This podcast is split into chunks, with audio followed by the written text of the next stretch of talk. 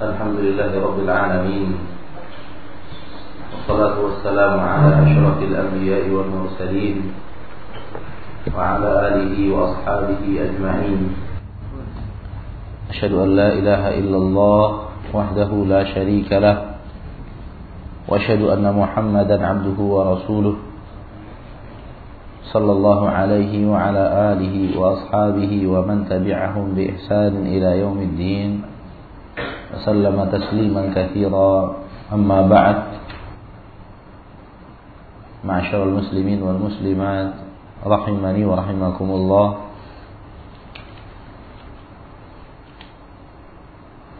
Alhamdulillah yang kembali mempertemukan kita di dalam majlis ta'lim Semoga Allah Subhanahu wa taala senantiasa menumbuhkan di dalam hati kita kecintaan kepada ilmu yang bersumber dari kitabullah dan hadis-hadis Rasulullah sallallahu alaihi wasallam sesuai yang dipahami oleh murid-murid Rasulullah sallallahu alaihi wasallam yaitu para sahabat.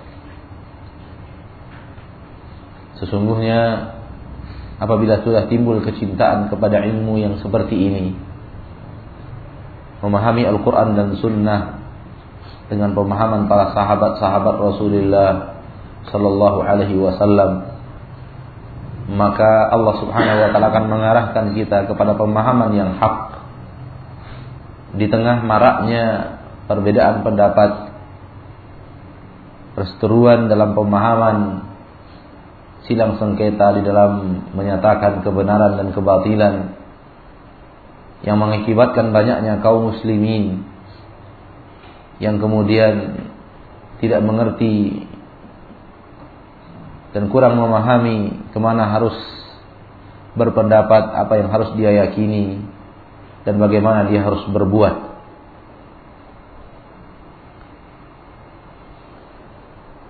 Dalam pertemuan kita yang lalu kita telah membahas syubhat yang ke-8 yaitu ketika mereka berkata syirik itu kan hanya mengibadati berhala sementara kami tidak mengibadati berhala. Jawaban untuk syubhat tersebut, kesalahpahaman tersebut adalah dengan cara bertanya balik kepadanya. Tanyakan kepadanya, ma makna ibadatul asnam? Apa makna mengibadati berhala itu? Bisa dia akan menjawab benar atau dia akan menjawab salah. Kalau dia menjawab makna menyembah berhala adalah meyakini bahwa berhala-berhala tersebut dialah yang telah menciptakan langit dan bumi, mengaturnya, memberi rezeki, menolak manfaat, menolak mudarat, mendatangkan manfaat dan mengatur kehidupan kita semuanya, katakan kepada mereka bahwa apa yang Anda ketahui tentang mengibadati berhala tidak sesuai dengan apa yang diterangkan oleh Al-Qur'an. Makna yang Anda inginkan dengan mengibadati berhala itu salah. Kalau dia menjawab makna mengibadati berhala yang terbuat dari kayu dan batu itu atau yang sejenisnya adalah mendatanginya, berdoa di sana, memohon kepada mereka untuk mendekatkan kita kepada Allah, melakukan sesajin, sembelihan-sembelihan, persembahan-persembahan dengan keyakinan Hal yang seperti itu akan mendekatkan kita kepada Allah dan Allah akan menolak dari kita marah bahaya atau mendatangkan kepada kita keberkahan. Kalau itu jawaban mereka katakan Anda benar dan bukankah Anda bukankah apa yang Anda lakukan di balik di depan kuburan bebatuan dan kekayu itu tersebut sama dengan apa yang Anda katakan ini? Mereka tidak akan bisa mengelak kalau demikian apa yang Anda lakukan adalah mengibadati berhala.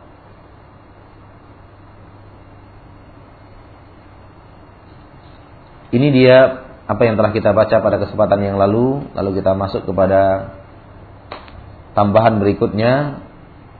Di dalam buku saya ada pada halaman 102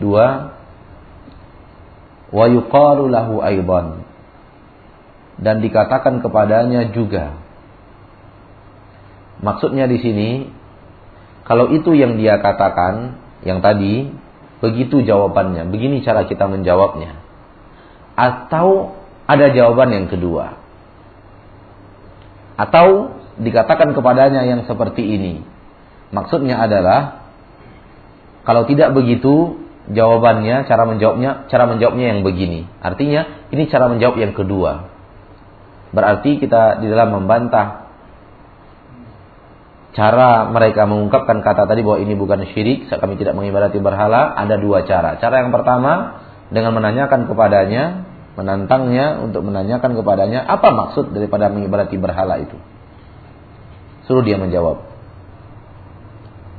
Atau katakan kepadanya, itu berarti cara ini cara yang kedua.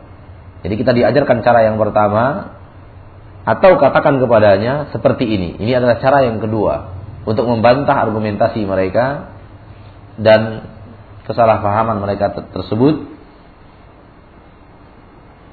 Katakan kepadanya, qauluka asyirku ibadatul asnam Perkataan kamu tadi bahwa syirik itu kan hanya mengibadati berhala. Hal muraduka anna syirka maksusun bihada? Apakah maksudmu dengan perkataan tadi? Ini pertanyaan berikutnya. Apakah maksudmu dengan perkataanmu tadi? Anna syirka maksusun bihada? Bahwa syirik khusus dengan ini Maksudnya syirik itu hanya seperti ini, yang syirik itu yang lain tidak syirik. Syirik hanya menyembah berhala, yang lain tidak syirik. Apakah yang Anda pahami bahwa syirik itu hanya di depan berhala? Patung, bebatuan, atau apakah namanya? Sujud dan rukuk kepada mereka. Apakah itu saja yang Anda pahami sebagai kesyirikan? Ini pertanyaannya wa annal i'timad 'ala salihin wa du'aahum la yadkhulu fi dhalik dan bersandar kepada orang saleh bersandar kepada orang saleh dan memberdoa kepada mereka meminta kepada mereka tidak masuk ke dalam yang demikian itu artinya tidak masuk ke dalam mak makna syirik ini pertanyaannya Saudaraku, apakah syirik itu hanya di depan berhala? Di depan patung, di depan bebatuan, kekayuan, di depan patung yang terbuat dari roti, dari besi, dari kayu, dari segala macam. Apa itu yang syirik? Hanya itu yang syirik, yang lainnya nggak ada yang syirik. Kalau dia katakan dia hanya itu yang syirik, berarti dia tidak tahu apa makna syirik. Kalau dia katakan bukan hanya itu, tanyakan kepadanya apa yang lain. Kalau bukan itu hanya hanya bukan itu yang syirik, tanyakan kepadanya apa yang lain. Apa yang Anda pahami tentang syirik ini? Sehingga Anda berani mengatakan kami tidak berbuat syirik. Kemudian tanyakan kepadanya, apakah bersandar kepada orang saleh? Bersandar di sini maksudnya adalah bersandar dalam bentuk kesyirikan. Bersandar dalam bentuk kesyirikan. Karena bersandar kepada orang saleh bisa maknanya hak, bisa maknanya batil. Maksud beliau di sini, pengarang kitab di sini adalah bersandar dengan cara yang batil. Dalam pembahasan-pembahasan yang sering kita lewatkan bahwa orang bersandar kepada orang soleh yang sudah wafat, orang yang meyakini bahwa dipegang orang soleh berarti dia akan begini, akan begitu, bersandar seperti ini yang dimaksud.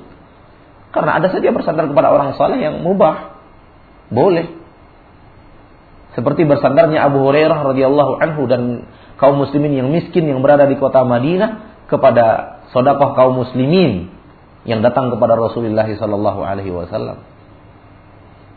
Berarti bersandar mereka kepada Nabi Muhammad Sallallahu Alaihi Wasallam dalam urusan yang diizinkan oleh Allah. Berkata Abu Hurairah radhiyallahu anhu, saya mengikuti Rasulullah ke mana pun beliau pergi untuk ilmu yang beliau akan ajarkan kepada saya atau sepotong makanan yang akan saya dapatkan dari beliau. Bersandar Abu Hurairah kepada Rasulullah sallallahu alaihi wasallam. Mubah, boleh dalam agama dan Rasulullah tidak menyalahkan Abu Hurairah dalam masalah itu. Jadi yang dimaksud bersandar kepada orang saleh di dalam di dalam nas ini maksud dia adalah bersandar kepada orang saleh dalam makna yang batil. Kita sakit pergi ke kuburan orang saleh meminta di sana dan yakin bahwa orang saleh ini mampu menyehatkan kita, menyehatkan anak kita dan semacamnya. Bersandar yang seperti ini yang yang dimaksud. Wa du'a'uhum dan berdoa kepada mereka memohon kepada mereka. Tidak boleh.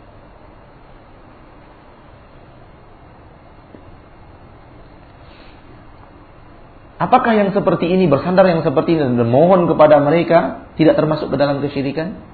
Tanyakan kepada mereka. Ini semua untuk menguji apakah mereka tahu syirik itu apa. Karena terkadang dia mengatakan saya tidak begitu padahal dia begitu. Karena dia tidak tahu. Dan ini bagian daripada uh, cara kita untuk menerangkan kepadanya bahwa apa ya, apa itu syirik. Supaya kita bisa menjauhinya. Kita kalau tidak tahu sesuatu, bagaimana kita akan meyakini bahwa kita terlepas daripadanya? Saya tidak pernah berbuat riba, saya tidak pernah makan harta riba, sementara dia tidak tahu riba itu apa. Bagaimana dia akan bisa membebaskan dirinya dan menyatakan dirinya bebas daripada riba sementara dia tidak tahu riba itu apa? Saya tidak pernah taklid sementara dia tidak tahu taklid itu apa. Saya tidak pernah ta'asub sementara dia tidak tahu ta'asub itu apa.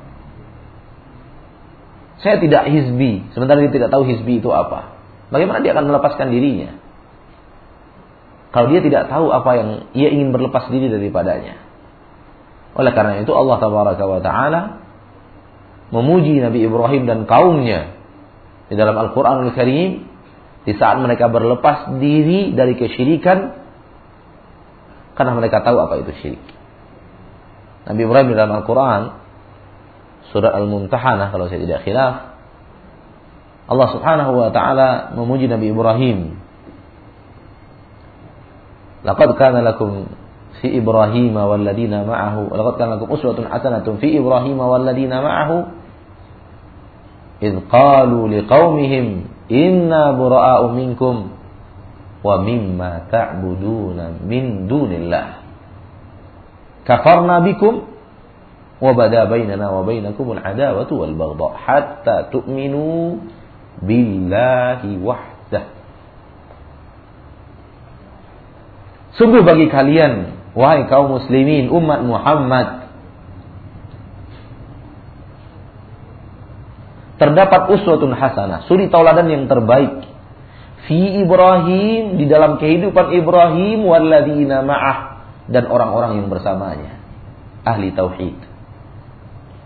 Orang yang mengerti akidah. Murid-murid Nabi Ibrahim alaihissalam. Ibqalu liqaumihim. Apa itu yang patut untuk diteladani? Ketika mereka berkata kepada kaumnya. Inna bura'a'u minkum kami berlepas diri dari kalian. Melepaskan diri dari kalian. Berlepas diri. Kami kami tidak terkait dengan apa yang kalian lakukan. Kalian di sini maksudnya adalah perbuatan mereka. Wa mimma ta'buduna min dunillah dan kami berlepas diri dari seluruh apa-apa yang kalian ibadati selain Allah. Ini dia tauhid yang hak dan berlepas diri daripada syirik yang sahih. Seluruh yang diibadati manusia selain Allah adalah tauhid dan syirik. Kita berlepas diri daripada mereka. Kita tidak mau dekat-dekat dengan mereka dan tidak mau tersentuh dengan apa itu. Pendekatan diri dengan beribadah kepada sesuatu yang selain Allah Subhanahu wa taala. Kafar nabikum kami ingkari, kami kufur terhadap apa yang kalian lakukan. Kami tidak setuju. Kami mengingkari. Kami membantahnya. Wa bada bainana wa bainakumul adawatu wal baghdha. Abadan hatta tu'minu billahi wahda. dan akan terus terjadi antara kami dan kalian perbedaan, permusuhan.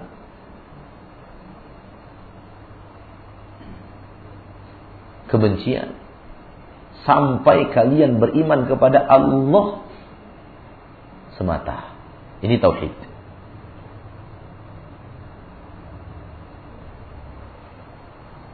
Oleh karena itu ketika mereka benar-benar melepaskan diri dan Allah Subhanahu wa taala tahu bahwa melepaskan diri mereka dari syirik, berlepas diri dari syirik, benar adanya Allah punya Nabi Ibrahim dan orang-orang yang beriman bersama beliau.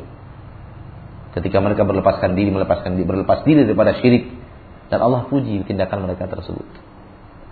Ketika mereka membela tauhid dan membumi hanguskan syirik walau dengan hujjah, dengan perkataan tanpa perbuatan. Maksud tanpa perbuatan, tanpa menghancurkan tanpa meluluh lantakkan.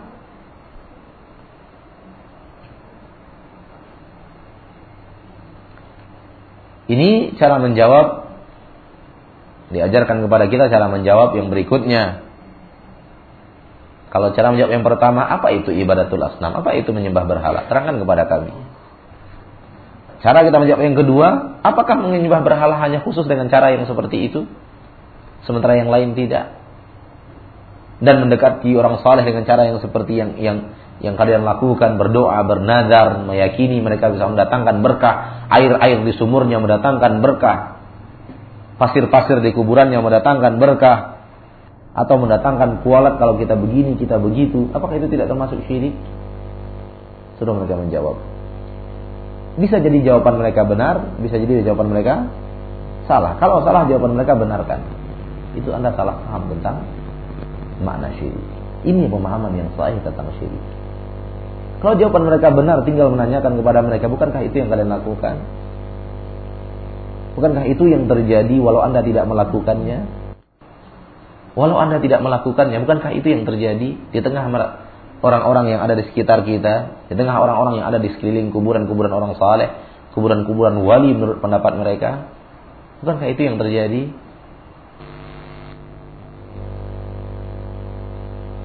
Kalau mereka mengatakan tidak, fahada yarudduhu ma dzakarahu Allah fi kitabih. Andai mereka mengatakan tidak, maksudnya adalah oh tidak, mendekati orang ulama, mendekati orang saleh, kuburan-kuburan wali itu tidak termasuk syirik. Fahada yarudduhu yang seperti ini dibantah dia oleh ma dzakarahu Allah fi kitabih, oleh apa yang Allah sebutkan di dalam kitabnya Al-Qur'an. Ada ada yang menyatakan bahwa bersandar diri kepada orang soleh dengan cara seperti itu tidaklah syirik, itu telah dibantah oleh Al-Quran. Min kufri man ta'allaqa 'alal malaikah. Dari kekufuran yang ada di dalam Al-Quran tentang kekufuran orang-orang yang bersandar kepada malaikat. Ayatnya telah kita bahas sudah kita sampaikan bahwa Allah Subhanahu wa taala bertanya kepada malaikat di akhirat, apakah orang-orang ini beribadati kalian? Kata malaikat tidak. Salah. Mereka berdusta ya Allah. Hanya mereka hanya mengibadati jin. Al-Quran menerangkan bahwa adanya manusia yang di dalam batinnya percaya mereka sedang mengibadati malaikat. Mereka yakin malaikat adalah makhluk yang sangat dekat kepada Allah. Sehingga ketika mereka mendekatkan diri mereka kepada malaikat, bergantung kepada malaikat, malaikat yang akan mengantarkan ketaatan mereka kepada Allah. Allah sedang dalam Al-Quran itu perbuatan kufur. Dan apa bagaimana Anda bisa akan menyamakan mulianya orang-orang yang Anda katakan mulia dengan mulianya para malaikat? Allah dalam Al-Quran menerangkan orang-orang yang melakukan seperti itu kufur au Isa.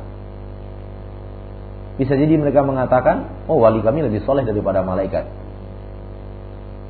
Kita jawab, bagaimana kalau dengan Isa? Di dalam Al-Quran Allah Ta'ala mengkafirkan orang-orang yang menyandarkan ibadahnya kepada Isa. Lalu bagaimana kalian akan memahami masalah ini? Mungkin akan bisa kalian yakini bahwa wali kalian lebih mulia daripada Isa sehingga Nabi Isa tidak berhak untuk mengantarkan ketaatan manusia kepada Allah dan kalian yakini wali-wali kalian berhak untuk mengantarkan ketaatan kalian kepada Allah mereka akan hilang jawaban paling adalah yang akan terjadi adalah ketika mereka membangkang karena sudah terlanjur salah dan ini sifat manusia yang sangat banyak sudah tahu dia salah terpojok lalu dia ingin membanggakan dirinya dan tidak mengakui kesalahannya dan membantah bagaimanapun caranya. Walau kemudian bantahannya batil. Ada orang yang membantah wali kami lebih mulia daripada para nabi dan para rasul. Waliyadzubillah. Ini bukan lagi kesyirikan tapi ini kekufuran. Kafir terhadap Al-Qur'an, kafir terhadap hadis. Kafir kepada terhadap para nabi dan rasul ya walaupun tidak banyak dalam jumlah akan tetapi ada di tengah kaum muslimin yang sangat meyakini wali mereka lebih mulia daripada para nabi dan rasul. Wali mereka hidup di dunia, sholat kadang-kadang nampak berjamaah, kadang-kadang tidak. Kemudian pakaiannya dilihat ditimbang, ditimang dari dari pakaian yang diajarkan sunnah tidak sesuai. Nabi menganjurkan mereka untuk berjenggot mereka malah licin. Dan banyak lagi penyimpangan penyimpangan lainnya lalu sangat mereka yakini bahwa itu lebih mulia daripada malaikat baik ada ada makna dalam syariat bahwa kemungkinan wanita uh, manusia saleh lebih mulia daripada malaikat yang saleh. Ada keterangan adalah nas-nas para para ulama. Lalu bagaimana dengan para nabi dan para rasul? Setan mewahyukan kepada pengikut-pengikutnya. Untuk berani menyatakan bahwa wali kami lebih mulia daripada para nabi dan para rasul. Ya. Tidak mungkin para nabi dan rasul tidak mungkin dikalahkan. Apatah lagi Nabi Isa. Karena Nabi Isa adalah nabi dan rasul yang terbaik. Lima nabi dan rasul yang terbaik dari seluruh nabi dan rasul yang pernah diutus oleh Allah taala. Yang disebut dengan ulul azmi, ulul azmi minar rusul. Adalah Nabi Muhammad, Nabi Ibrahim, Nabi Isa, Nabi Musa, dan Nabi Nuh salawatu rabbi wa salamuhu alaihim ajma'in. Assalamualaikum warahmatullahi wabarakatuh. awis salihin atau keterangan yang ada di dalam Al-Quran tentang kufurnya orang yang menggantungkan dirinya kepada orang saleh di dalam Al-Quran orang saleh Nabi Isa dan jin-jin muslim di dalam Al-Quran diterangkan bahwa sekelompok di dalam Al-Quran dan hadis dengan keterangan yang ada di dalam hadis sekelompok manusia mengibadati sekelompok jin Lalu jin tersebut bertaubat dan menjadi orang saleh. Tapi mereka tetap manusia ini menyembah dalam keyakinan mereka jin-jin tersebut. Sehingga di, di akhirat jin ini berlepas diri dari mereka. Karena mereka telah bertaubat dan dan menghilangkan Allah menghilangkan dosa-dosa mereka ketika mereka merayu manusia untuk bergantung kepada mereka. Ketika manusia tetap bergantung kepada mereka dalam keadaan mereka adalah orang-orang saleh, tetap Al-Quran membantah, mengkafirkan orang-orang yang bergantung tersebut. Dan juga ketika Allah mengkafirkan umat Nabi Nuh yang bergantung kepada orang-orang saleh. Wad, Suwa, Yawud, Ya'ub. Lima nama orang-orang saleh kata Rasulullah sallallahu alaihi wasallam. Lima nama orang-orang saleh yang dibadati akhirnya oleh kaum Nabi Nuh. Bergantung mereka kepada orang-orang saleh dikafirkan oleh Al-Quran jadi bergantung kepada orang saleh dalam bentuk yang seperti itu adalah syirik. Fala buddha kita lanjutkan. Fala buddha an yuqirra laka. Kalau anda kemudian diskusi dengan cara seperti ini dengan mereka, fala buddha, maka mesti. La buddha artinya mesti. Maka mesti an yuqirra laka ia akan mengakui kepadamu, mengaku kepadamu anna man asyraka fi ibadatillahi ahadan minas salihin bahwasanya barang siapa yang menyekutukan di dalam ibadah kepada Allah dia sekutukan seseorang daripada orang saleh. Dia sekutukan Allah dengan seseorang daripada orang saleh. Fahadha huwa syirku al-madhkuru fil Quran. Inilah dia kesyirikan yang telah disebut di dalam Al-Qur'anul Karim. Kalaulah Al-Quran telah mengkufurkan orang yang bergantung dan menggantungkan hidupnya yakin dan percaya akan kekuasaan, kehebatan, kemuliaan dan kemampuan Nabi Isa mengatur alam, Nabi Isa. Dan siapa lagi yang lebih saleh daripada Nabi Isa?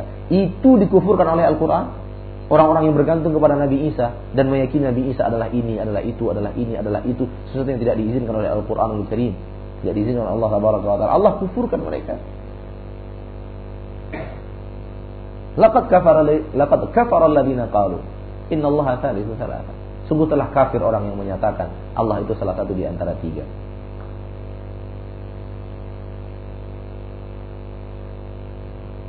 Berikut keyakinan-keyakinan mereka. Allah kafir. Berarti menyekutukan Allah walaupun berharap bersama satu orang saja daripada orang saleh ini adalah kesyirikan yang disebut oleh Al-Quran Dan tidakkah kesyirikan yang dilakukan oleh umat Nasrani kecuali hanya kepada Nabi Isa saja? Hanya Nabi Isa. Nah,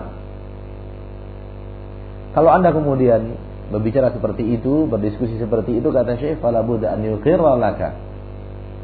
Dia pasti akan mengakui bahwasanya barang siapa yang menyekutukan Allah di dalam peribadatan, dalam ibadah kepada Allah dia sekutukan Allah dengan seorang daripada orang saleh, maka itulah syirik yang disebutkan oleh Al-Qur'an Karim. Wahada huwal matlub dan ini yang diinginkan Maksudnya ini yang diinginkan agar dia tahu syirik itu apa. Agar dia tahu syirik itu apa.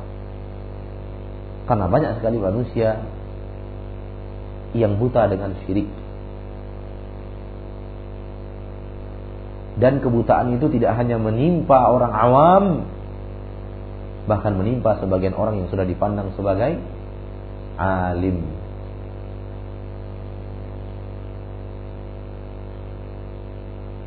Sebagaimana ada di antara mereka yang berkata,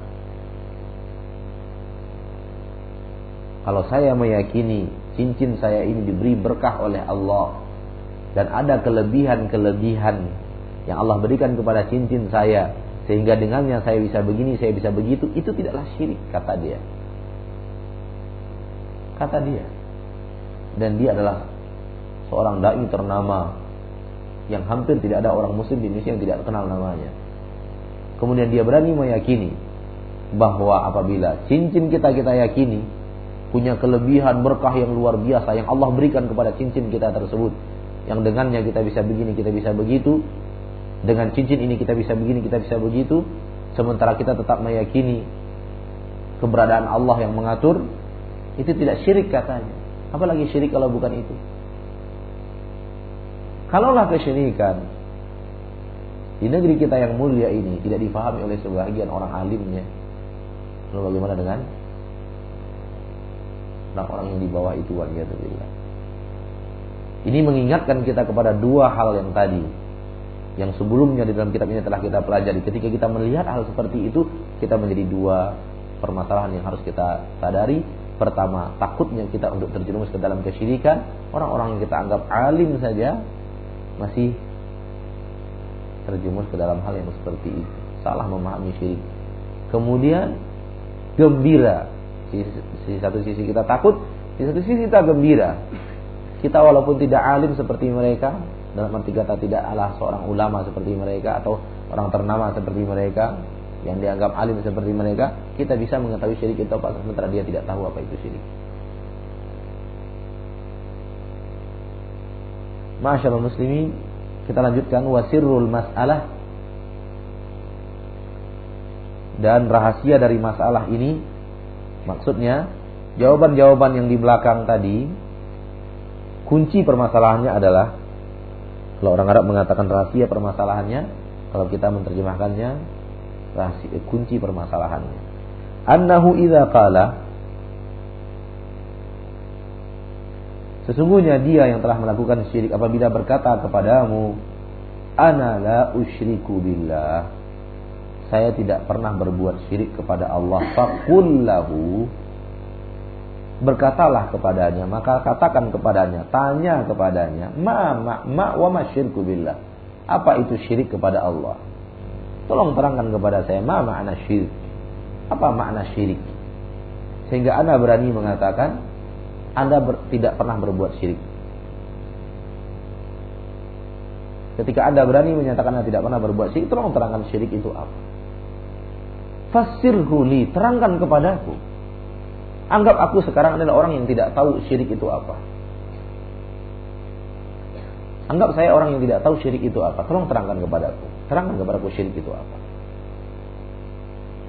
Fa'in qala apabila dia berkata atau apabila dia menjawab syirik itu adalah mengibadati berhala. Fakul huwa ibadatul asnam. Dia yaitu syirik itu adalah mengibadati berhala-berhala. Fakul tanyakan kepadanya, "Wa ma makna ibadatul asnam?" Kejar dia lagi. Apa itu makna mengibadati berhala? Karena ketika kita mengatakan mengibadati berhala, maknanya bermacam-macam dalam benak kita. Tolong terangkan lagi. Fasir huli Fasir hali. Terangkan kepada aku, apa itu makna yang Anda inginkan dengan mengibadati berhala? Apa yang Anda pahami dengan kalimat mengibadati berhala? Atau kalau dia mengatakan qala apabila dia mengatakan ana la a'budu illallah wahda. Saya tidak pernah beribadah kecuali hanya kepada Allah. Kalau dia mengatakan saya tidak pernah berbuat syirik, mungkin dia akan menjawab saya selalu beribadah hanya kepada Allah, nggak pernah kepada yang lain. Saya hanya selalu beribadah kepada Allah, tidak pernah beribadah kepada orang lain. Hal yang sama terjadi. Tanyakan kepadanya. Fakul katakan kepadanya, ma makna ibadatullah wahda. Apa makna mengibadati Allah semata? Apa maknanya? Fasir hali, terangkan kepadaku apa makna mengibadati Allah semata. Intinya adalah hujah-hujah dan argumentasi mereka di belakang intinya adalah kita ingin cross check apa dia tahu syirik itu apa apa dia tahu tauhid itu apa? Apa dia mengerti agamanya? Fondasi utama daripada syariat Islam yaitu syirik. Lawan yang paling hebat daripada syariat Islam yaitu syirik. Apakah dia mengerti apa itu makna tauhid dan apa itu makna syirik? Sehingga dengan beraninya dia mengatakan di saat dia melakukan kemudian dia berani menyatakan kami tidak pernah melakukan syirik. Kami hanya beribadah kepada Allah semata.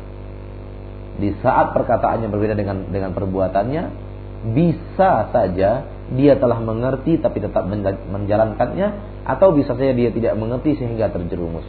Dan tentunya keinginan kita dia selamat daripada itu.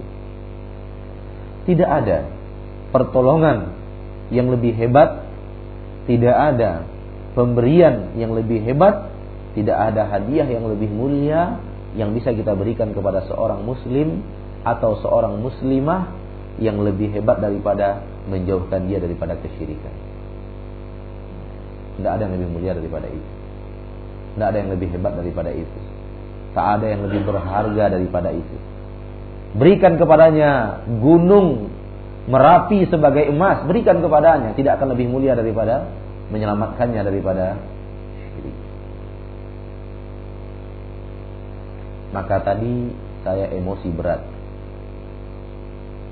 Tadi saya emosi berat ketika ada yang bertanya kepada saya bahwa di sebelah kami ada tetangga yang ibunya muslimah, ayahnya muslim tapi muslim yang sudah pernah berganti agama. Sekarang ayahnya ada di negeri lain, tidak di sini, sementara dia di sini hanya bersama ibunya dan adiknya. Kemudian ibunya sakit dan dia hidup bersama keluarga ayahnya yang mereka adalah non-Islam. Kemudian keluarga ayahnya memaksa dirinya dan ibunya untuk masuk Islam. Ketika ibunya sakit diberikan bantuan, kemudian dipaksa disuruh mereka dengan cara yang sangat ya keras dengan bahasa yang sangat keras dan jelas bahwa mereka harus masuk dan pindah kepada agama keluarganya, keluarga ayahnya dan ayahnya tidak memberikan bantuan pembelaan untuk menjaga agama istrinya dan anak-anaknya.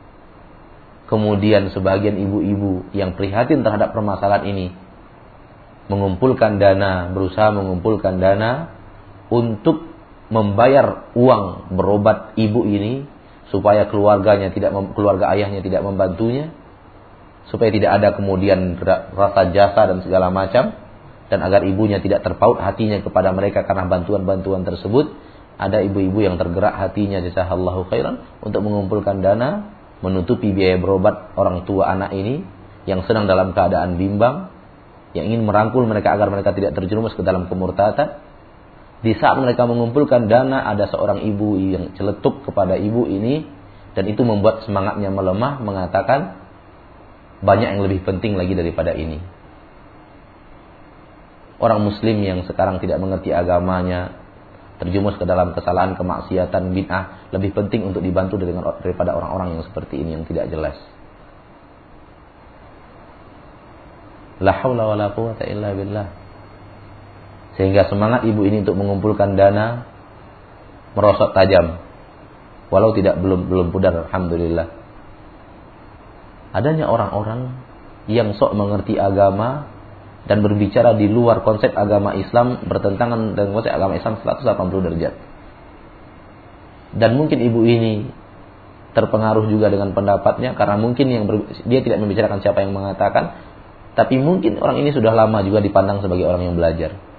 Namun tidak paham juga alangkah bahayanya syirik dan dan itu melebihi bid'ah dan dan maksiat. Dan menjaga orang-orang daripada kesyirikan lebih mulia daripada menjaga orang daripada maksiat walaupun kedua-duanya mulia. Walaupun kedua-duanya mulia. Menjaga saudara kita dari maksiat dan bid'ah yang tidak kufur adalah kemuliaan dan menjaga saudara kita untuk tidak termasuk dalam kemurtatan adalah kemuliaan. Tapi mana yang lebih mulia? Enak saja dia mengatakan ah nggak benar ini nggak nggak perlu dikumpulkan. Untuk apa nolong orang yang seperti ini? Entah jelas agamanya entah tidak. Lebih penting lagi saudara-saudara kita yang lain. Maka saya mengatakan bodoh dan bodoh orang yang mengatakan hal yang seperti ini. Masyaallah muslimin wal muslimat rahimani wa rahimakumullah. Di saat seseorang akan terjerumus hanya karena hanya karena urusan ekonomi akan terjerumus ke dalam kemurtatan. Apakah ini tidak lebih mulia untuk kita selamatkan? Dibanding saudara-saudara kita yang karena syahwatnya terjerumus ke dalam maksiat, mana lebih mulia untuk diselamatkan? Kenapa dikatakan menyelamatkan orang daripada syahwat, daripada maksiat lebih mulia daripada menyelamatkan orang daripada jatuh dalam kesyirikan? Bukan karena Nabi Muhammad SAW ketika pergi ke Mekah bersama muhajirin, bersama ansar, menaklukkan kota Mekah berperang setelah mendapatkan hasil peperangan yang sangat banyak di perang Hunain.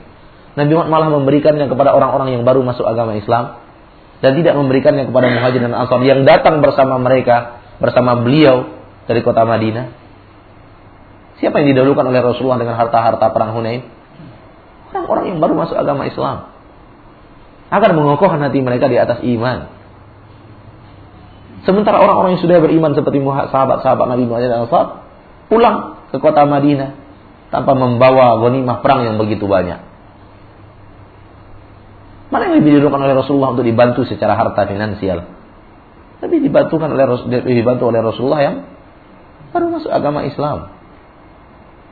Maka aneh kemudian kalau kemudian kita mengatakan bahwa menyelamatkan saudara-saudara kita untuk tidak terjerumus ke dalam kemurtatan, dalam kekufuran, itu tidak ada tidak ada apa-apanya dibanding menyelamatkan orang daripada perbuatan musik, menutup aurat, tidak menutup aurat dan yang lainnya. Dari mana datangnya ini?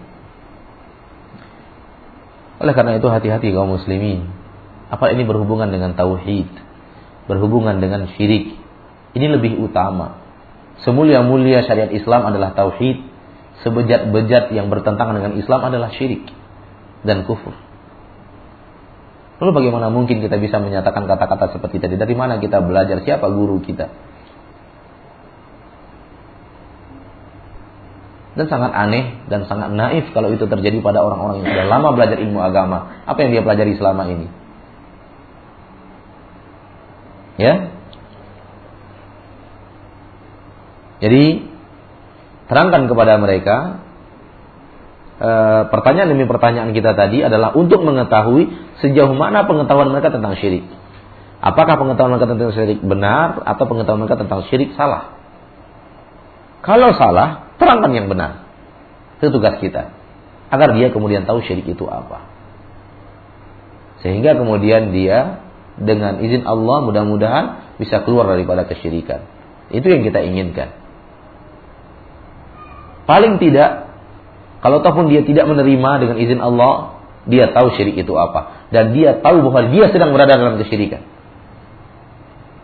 Karena orang yang tidak tahu dia berada dalam kesyirikan, bagaimana dia akan keluar daripada kesyirikan tersebut? Kalau kesyirikan itu dianggap tauhid, kalau kesyirikan itu dianggap ibadah, kalau kesyirikan itu dianggap nadar yang diterima di sisi Allah, kalau kesyirikan itu dianggap sesuatu yang bisa mendekatkannya kepada Allah tabaraka wa taala.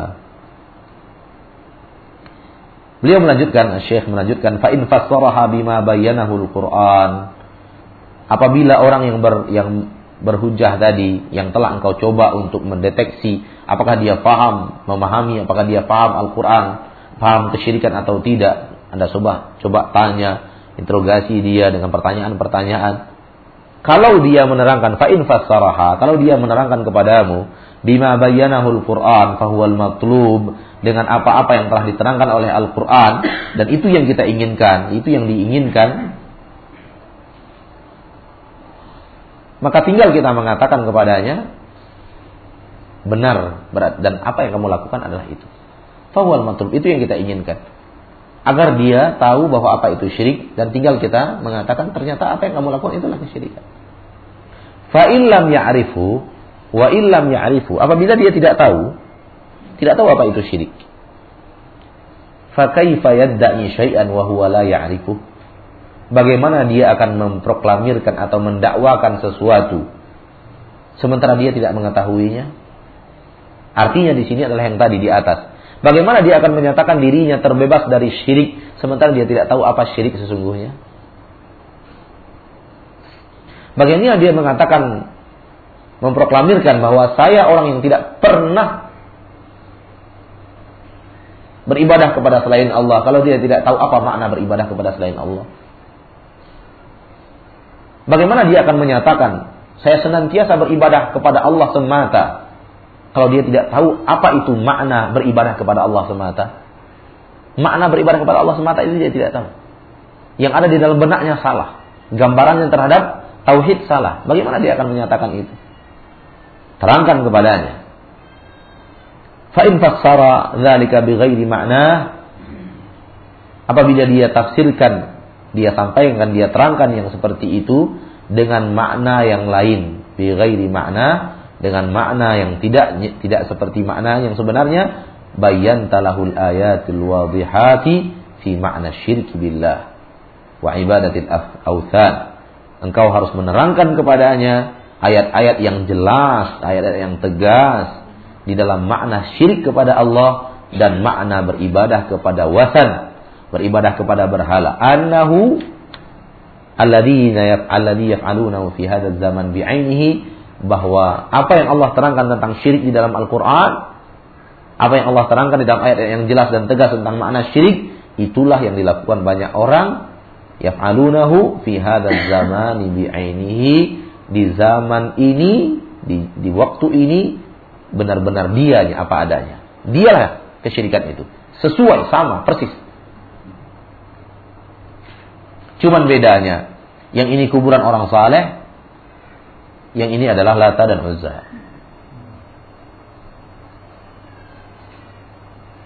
Apakah kalau perbuatan orang itu kepada Lata dan Uzza dilakukan perbuatan itu persis seperti apa yang dilakukan kepada Lata dan Uzza kepada kuburan orang yang dianggap wali? Apakah itu tidak syirik? Atau haruskah kita menciptakan Lata dan Uzza yang baru-baru dikatakan itu syirik? Tidak. Perbuatan manusia kepada Lata dan Uzza itu yang syirik.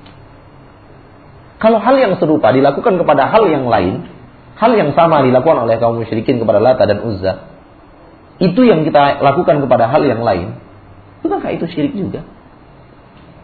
Orang-orang Quraisy yang kemudian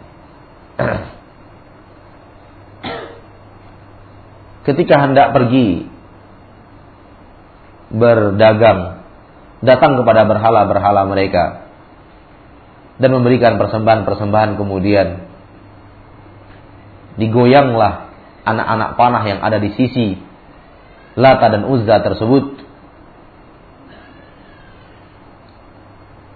Di sisi berhala-berhala tersebut, kalau kemudian keluar kata-kata silahkan berangkat, maka dia berangkat diyakini penuh keyakinan bahwa perjalanan ini akan aman, nyaman, setosa, menguntungkan. Kalau kemudian yang keluar adalah jangan, maka kemudian dia sangat yakin untuk menunda ke pemberangkatannya karena keyakinannya bahwa Lata dan Uzza mengerti ilmu gaib dan akan memahami apa yang akan terjadi. Kalau hal yang serupa dilakukan kepada orang lain, bukankah itu perbuatan yang sama?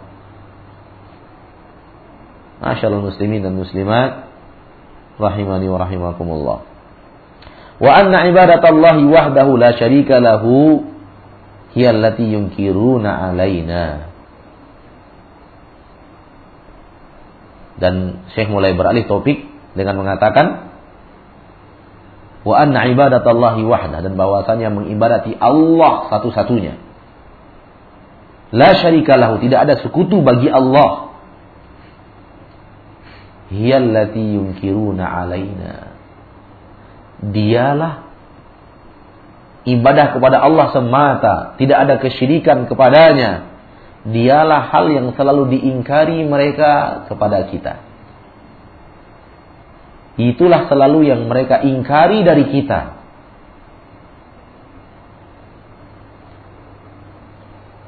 Apa kalian ini? Apa ini tauhid yang kalian pelajari ini? Apa ini?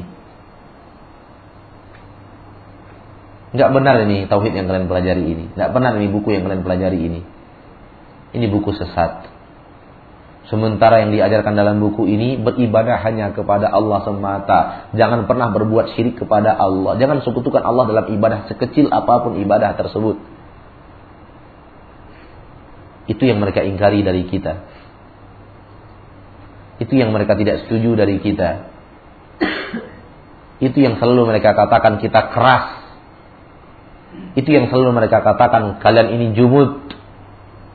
Tidak pandai, fleksibel dan semacamnya. Itu yang mereka katakan kepada kita, Anda Wahabi. Itu yang mereka katakan. Ketika kita mengajak manusia hanya beribadah kepada Allah semata dan menjauhkan seluruh peribadatan kepada selain Allah, seperti yang diterangkan dalam Al-Qur'an, seperti yang dikerjakan oleh Rasulullah sallallahu alaihi wasallam. Kemudian mereka mengatakan Anda ekstrim. Kerja Anda nyalahin orang. Anda mau menang sendiri. Surga hanya milik Anda dan kakek Anda. Yang akan masuk surga itulah Anda dan orang-orang yang Anda rekomendasi saja. Kata-kata yang seperti itu dan yang senada dengannya mereka keluarkan ketika kita hanya mengajak manusia hanya kepada Allah dan hanya mengikuti Rasulullah Sallallahu Alaihi Wasallam.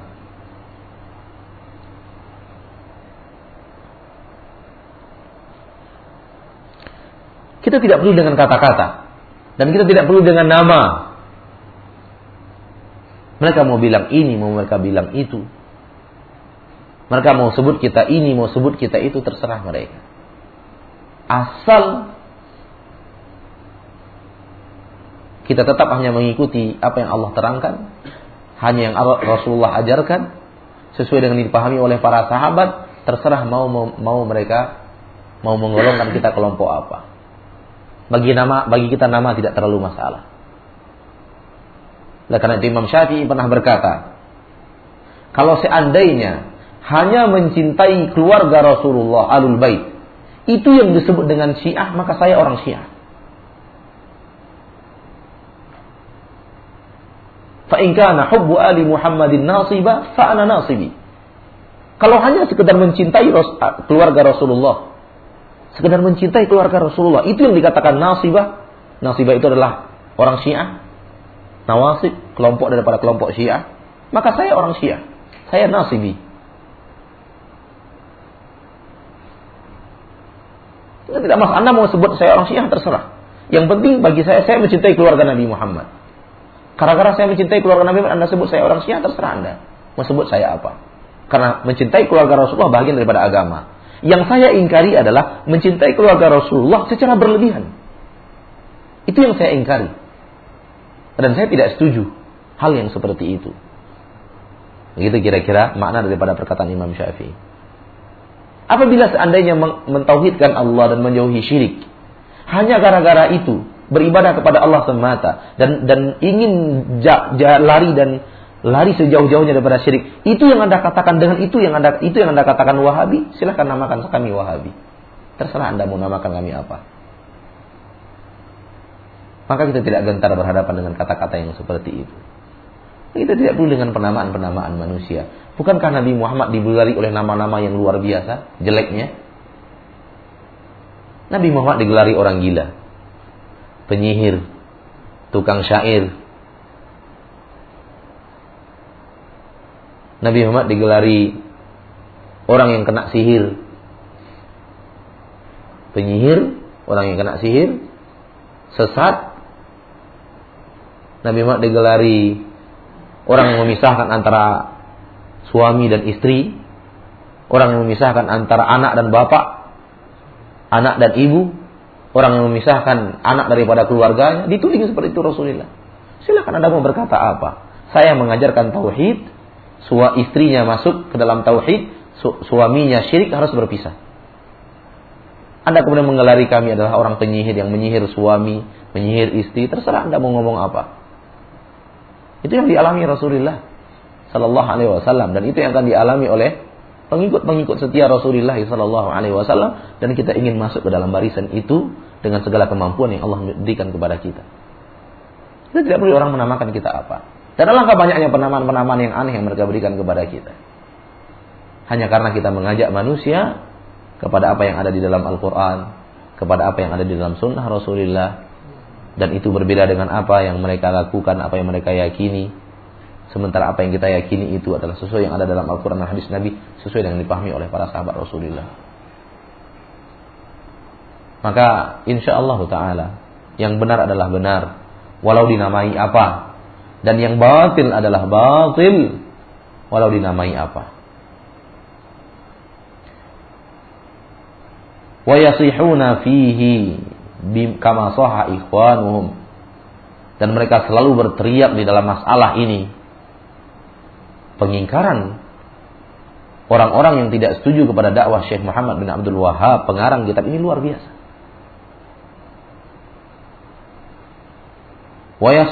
Fi. Dan mereka berteriak tentangnya. Ketika mereka mengingkari dakwah kita yang senantiasa mengajak manusia beribadah hanya kepada Allah dan menjauhi syirik mereka berteriak artinya teriak pengingkaran kama saha ikhwanuhum sebagaimana saudara-saudara mereka dulu telah berteriak haitsu qalu ketika mereka berteriak di zaman mereka aja'alal alihata ilaha wahida inna hadza la syai'un ujab Apakah dia Muhammad akan menjadikan sesembahan yang banyak menjadi sesembahan yang satu saja? Inna hadza la syai'un ujab. Ini adalah sesuatu yang sangat aneh dan asing. Jadi beliau ingin menyindir bahwa dulu orang tidak setuju di zaman Nabi Muhammad, banyak orang tidak setuju Nabi Muhammad berdakwah kepada tauhid. Sekarang juga banyak orang yang tidak setuju dakwah kepada tauhid. Mudah-mudahan bermanfaat. Wassalamualaikum wa baraka wa ala abdihi wa rasulihi Muhammad